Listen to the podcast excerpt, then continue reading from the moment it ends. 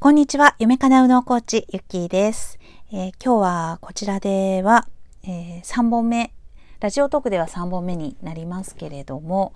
えー、今日はね、30日かなですよね。はい、3月30日になります。えー、火曜日ですね。まあ、私はね、これから渋谷に向かうところなんですけれども、その前にちょっと、あの、ラジオ撮ろうかなと思って、えー、向かっております、えー、早速なんですが、今日お話ししたいことはですね、え余裕がないあなたへということでお話ししたいと思います。えまあまあね、ほぼほぼ100%、え忙しいという感覚に駆られていらっしゃる方ほとんどなのではないかなと思います。えー、私もその一人です。まあ、実際にね、本当に絶え間なく、あのー、お家にいたら、やら、やることをね、家事もすべてそうですけれども、えー、やることたくさんありますし、えー、やるまで全部過ごそうと思ったら本当に、えー、なんだろう、一生が終わってしまうかっていうぐらい、えやらない、やらなくななんだ、やることをやろうっていう意識でいたらもう多分休みないと思うんですよね。で、またさらにですね、やる、あのやることで溢れているっていうだけではなく、えー、私には時間がないっていう感覚が、えー、備わってしまうと思います、え、私はいつもバタバタしているとかね、え時間がないとかね、えそういう、こう、世話しない感じですよね。なんだかいつも何かに追われている感じ、えー、こういうのがね、すごく多い方っていらっしゃるのではないかなと思います。えー、こんな時にぜひやっていただきたいことなんですね。それは、あえて何もしない時間を作るということです。ちょっと私はね、今日は、えー、自分への宣言も込めてお話しいたしますね。ちょっとね、えーそのためにというか自分のその感覚感性を呼び覚ますために散歩をしながら、えー、なんだこの携帯もねお財布もどこに行くかも何も考えずに、えー、ただただ空を見ながら歩くという時間を1日5分作るというのをやっていたんですよ。こうやってるとですね、何も考えていないって言いながらいろんなものが、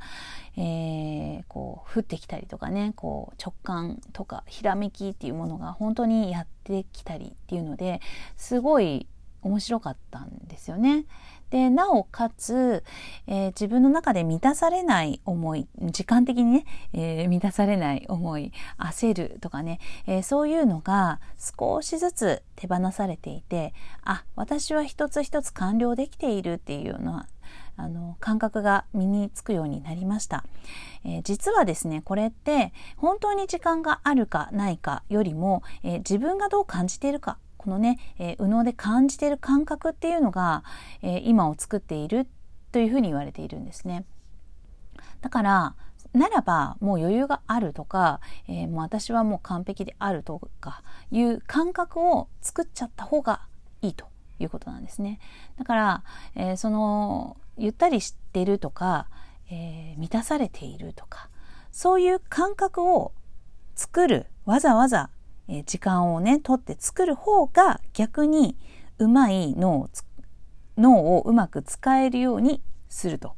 いうアプローチなんですね。面白いですよね。まあこれをあのやってたんですけれどもね、やっぱりね、日々の、えー、生活にね、追われて、そういうのが大事だっていう意識が飛ぶとですね、えー、やらなくなっちゃうんですね。もう本当に今は私、いい、あの、お手本、いいっていうかね、悪いお手本になると思ってるんですけど、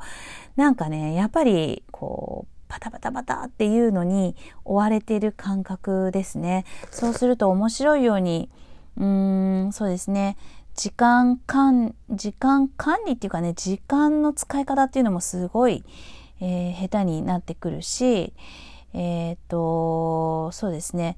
なんかこう、自分でこうやりたいっていうものがめちゃくちゃ完了できない。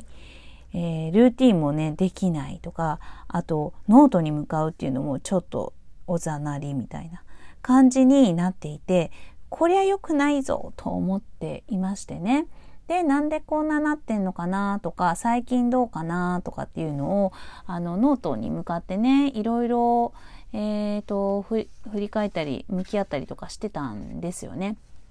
やっぱりそれにはそれのなりの理由があって、まあ、私の中で、えー、なんだろうこう悩むこととか焦ることとか、まあ、それも一つあったのかなと思います。